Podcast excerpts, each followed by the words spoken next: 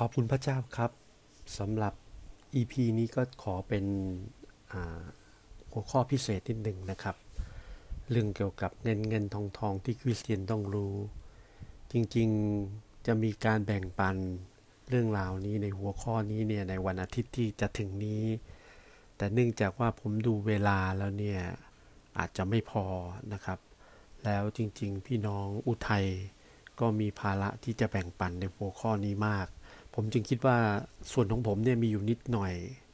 นะฮะซึ่งจะขอแบ่งปันดูบนแพทพอดแคสต์นี้แล้วกันนะครับ ผมมีข้อพระคัมภีร์อยู่ประมาณสักสี่ที่นะครับแห่งแรกนะครับ หนังสือสุภาษิตบทที่ 30 ข้อ 7 ถึงข้อ 9 ข้าพเจ้าได้ทูลขอสองสิ่งต่อพระองค์ ขอประทานสองสิ่งนั้นแก่ข้าพเจ้าก่อนข้าพเจ้าตาย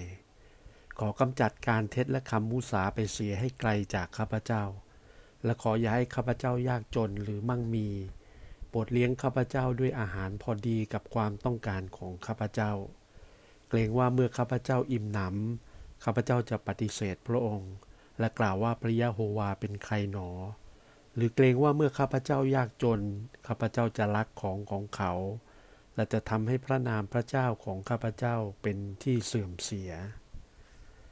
ผมขอแบ่งปันในข้อนี้ก่อนนะครับสองสิ่งที่เราจะทูลขอต่อพระองค์นะแล้วก็ขอพระองค์ประทานสองสิ่งนั้น ก่อนที่เราจะจากโลกนี้ไปนะครับ สิ่งแรกเนี่ยก็คือในข้อ8เนี่ยบอกว่า ขอกำจัดการเท็จ และคำมุสาไปเสียให้ไกลจากข้าพเจ้า อย่างที่สองก็คือขออย่าให้ข้าพเจ้ายากจนหรือมั่งมี การเอาเรื่องของคำมุสาคำเท็จ มาผูกรวมกับการยากจนและมั่งมีนั้นเนี่ยเป็นสิ่งที่เมื่อทบทวนในประสบการณ์ ผมมีความรู้สึกว่ามันมีความสอดคล้องกัน หลายครั้งเรายากจน เราก็ต้อง สร้างเรื่องเท็จขึ้นมา หลายครั้งเราอยากมั่งมี เราก็ต้องพูดมุสาออกไป ผมมีความรู้สึกว่ามันมีความสัมพันธ์กันนะครับ แล้วก็ผู้ที่เขียนหนังสือสุภาษิตเนี่ยขอสองสิ่งนี้ไว้เนี่ยผมคิดว่าน่าจะเป็นใจปรารถนาเป็นใจทูลคอของพวกเราด้วยเช่นเดียวกัน เพราะว่าผลที่จะเป็นผลสุกงอมรุ่นแรก ที่จะถูกรับขึ้นไป ก่อนวันแห่งพันธิเคราะห์อันใหญ่ของพระเจ้าเนี่ย เขามีคุณสมบัติอันหนึ่งก็คือว่าในปากของเขาเนี่ยไม่มีคำมุสาเลยนะครับ เพราะฉะนั้นตรงนี้จะต้องเป็นใจปรารถนาของเราเหมือนกันนะครับ ส่วนเรื่องของการขอในข้อที่สองคือ อย่าให้ข้าพเจ้ายากจนหรือมั่งมี ตรงนี้ผมก็รู้สึกว่ามีรายละเอียดเหมือนกันว่าทำไมเขาถึงเติมคำว่าหรือมั่งมี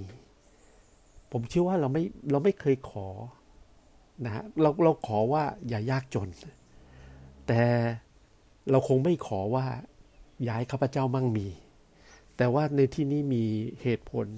นะฮะก็คือว่าเกรงว่าเมื่อข้าพเจ้าอิ่มหนำข้าพเจ้าจะปฏิเสธพระองค์ นี่คือใจที่ล้ำค่า เขาไม่ต้องการปฏิเสธพระองค์นะครับในข้อ 9 บอกว่าและกล่าวว่าพระยะโฮวาเป็นใครหนอ กลายเป็นความเย่อหยิ่งกลายเป็นคิดว่าไอ้ที่เราทำได้เนี่ยทั้งหมดทั้งปวงเนี่ยเกิดจากความสามารถของเราเอง อันนี้เป็นสิ่งที่เขากลัวที่สุดเขาเลยขอ ไม่ให้มั่งมีนะครับ แล้วแน่นอนว่ายากจนนะครับเขาเกรงว่าเมื่อข้าพเจ้ายากจนข้าพเจ้าจะรักของของเขา และทำให้พระนามพระเจ้าของข้าพเจ้าเป็นที่เสื่อมเสียนะครับเราอธิษฐานเสมอว่าขอพระนามพงเป็นที่นับถืออันบริสุทธิ์ จากประวัติศาสตร์คริสเตียนมากมายรวมทั้งชนชาติอิสราเอลเนี่ยชนต่างชาติ หรือคนที่ไม่เชื่อเนี่ยต่างก็ดูถูกดูหมิ่นพระนามของพระองค์ก็เพราะการประพฤติของบุตรของพระองค์นั่นเอง ที่ทำให้พระนามของพระองค์เสื่อมเสีย เพราะฉะนั้นนี่เป็นสิ่งที่เป็นใจที่น่าล้ำค่า และควรจะเป็นใจปรารถนาของเราเหมือนกัน ย้อนกลับมาข้อแปดนะครับ บอกว่าโปรดเลี้ยงข้าพเจ้าด้วยอาหารพอดีกับความต้องการของข้าพเจ้าคำคำนี้นะคำว่าพอดี ในเมื่อเราขอว่า อย่าให้ข้าพเจ้ายากจนหรือมั่งมี เพราะนั้นคำคำนี้จึงเข้ามาว่าโปรดเลี้ยงข้าพเจ้าด้วยอาหารพอดี กับความต้องการผมเชื่อว่าความต้องการของเราก็ต้องเป็นความความต้องการที่พอดีด้วย เพราะว่าเราไม่ต้องการที่จะมั่งมีและแน่นอนเราไม่ต้องการที่จะยากจนด้วยนะครับ เพราะนี้ผมเชื่อว่านี่เป็นทัศนคติอันแรกของคริสเตียนที่มีต่อเรื่องเงินเงินทองทองก่อน นะครับ ในข้อพระคัมภีร์แห่งที่สองนะครับ ในหนังสือสุภาษิตเหมือนกัน บทที่ 6 ข้อ 6 ถึงข้อ 8 นะครับ กล่าวว่าไปดูมดสิเจ้าขี้เกียจจงพิจารณาดูทางทั้งหลายของมันและจงฉลาดขึ้น มันไม่มีหัวหน้าผู้กำกับการหรือผู้ปกครอง ถึงกระนั้นมันก็ยังสะสมอาหารไว้เมื่อฤดูร้อนแต่รวบรวมสเสบียงของมันไว้เมื่อฤดูเกี่ยวข้าว พระองค์ต้องการให้เราดูสิ่งที่พระองค์ทรงสร้าง สิ่งเล็กๆนั่นคือมด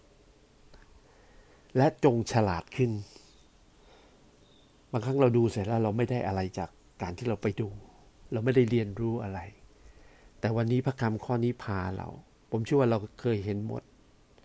นะครับ ออกไปหากินกันนะครับ เป็นเรียกว่าเป็นทีมนะทีมมดงานนะครับที่ออกไป เมื่อเราดูแล้วหวังว่าครั้งนี้เราจะฉลาดขึ้น ในที่นี้บอกว่ามันไม่มีผู้นำแต่ว่า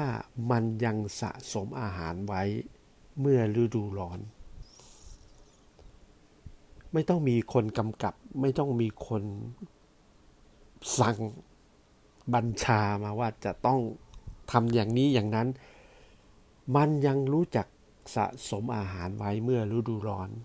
มันทำอย่างนั้นเพื่ออะไรฮะ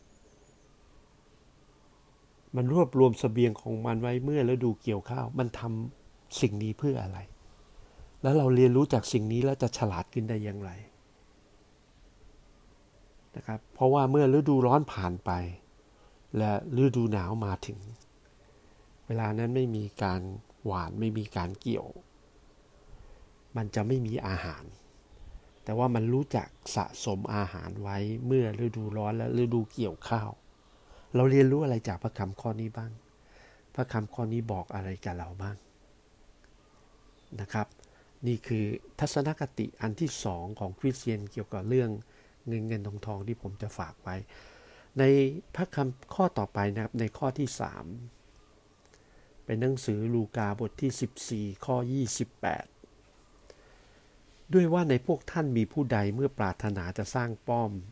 และจะไม่นั่งลงคิดราคาดูเสียก่อนว่า จะมีพอสร้างให้สำเร็จได้หรือไม่ เรารู้ว่าถ้อยคำที่เขียนในหนังสือลูกาเนี่ยถ้อยคำนี้เนี่ย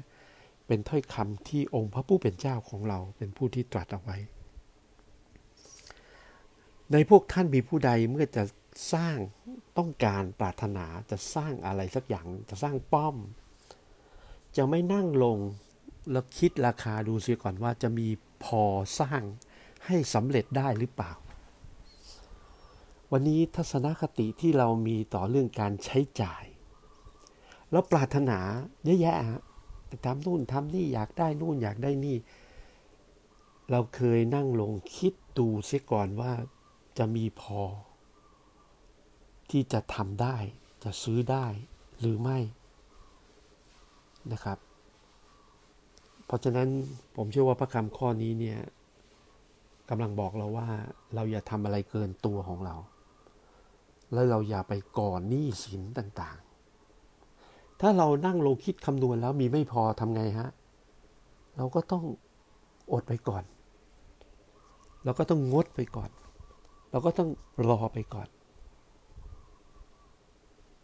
ใช่ไหมฮะ เพราะนั้นการ ที่เราไม่เป็นหนี้จึงเป็นสิ่งหนึ่งที่องค์พระผู้เป็นเจ้าได้สอนให้กับพวกเราผู้เชื่อในวันนี้ได้รู้จักเรื่องของเงินเงินทองทองนะครับ แห่งต่อไปในหนังสือโรมบทที่ 13 ข้อ 8 อย่าเป็นหนี้คนหนึ่งคนใดเลย เว้นไว้ในการรักซึ่งกันและกัน เพราะว่าคนใดที่รักคนอื่น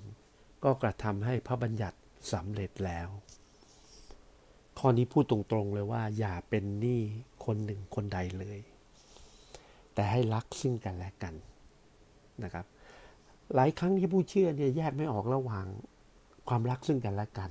กับการขอยืมเงินนะครับ การที่พระคำบอกว่าอย่าเป็นหนี้คนหนึ่งคนใดก็คืออย่าไปขอยืมใคร แต่พระคำบอกว่าให้เรารักซึ่งกันและกัน เราเอาเรื่องพอเราเอาเรื่องสองเรื่องเนี้มาปนกันคันยุ่งเลยฮะ ว่าพี่น้องไม่ให้ผมยืมหนี้เนี่ยคือพี่น้องไม่รักซึ่งกันและกัน มันคนละเรื่องเลย แล้วเอาสองสิ่งนี้มาผสมกันนี่ยุ่งเลยนะครับ เพราะว่าคนใดที่รักคนอื่น ก็กระทำให้พระบัญญัติสำเร็จแล้ว การที่เราไปยืมเงินใครเขาเนี่ยนะครับ คิดว่าคนพี่น้องที่เขาถูกขอยืมเนี่ยเขาจะรู้สึกยังไง และยิ่งพี่น้องไป ข่มขู่เขาว่าทำไมเป็นคริสเตียนไม่มีความรักอย่างเงี้ย พี่น้องว่าพี่น้องรักพี่น้องคนนั้นหรือเปล่า คนที่พี่น้องไปยืมเงิน แล้วเมื่อยืมไปแล้วไม่จ่ายเขาไม่คืนเขาด้วยเนี่ย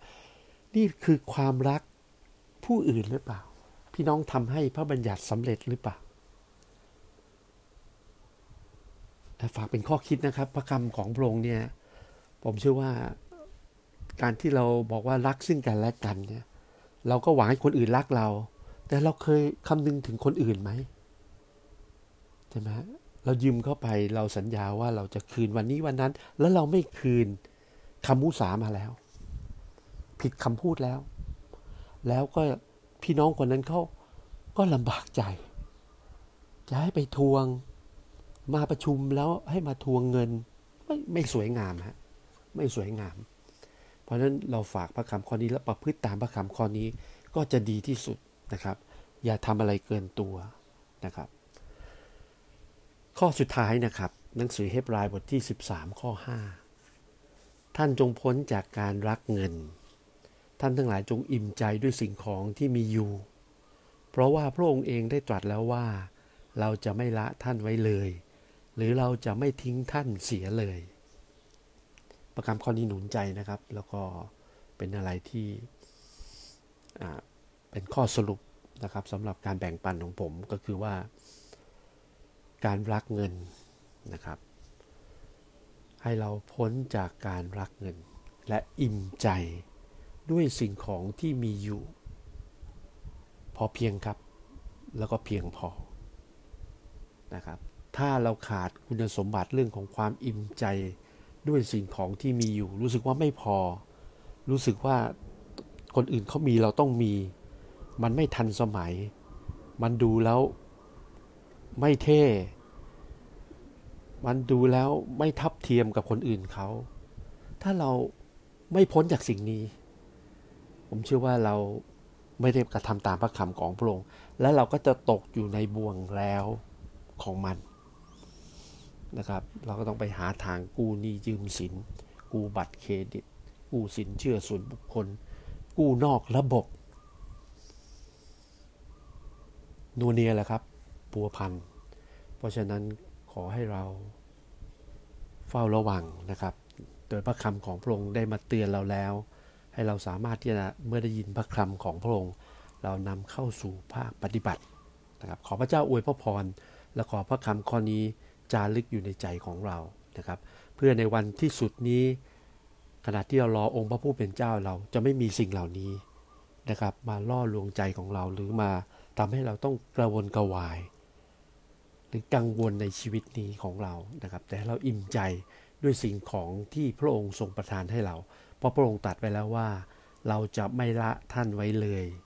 หรือเราจะไม่ทิ้งท่านเสียเลย ขอบคุณสรรเสริญพระเจ้าครับ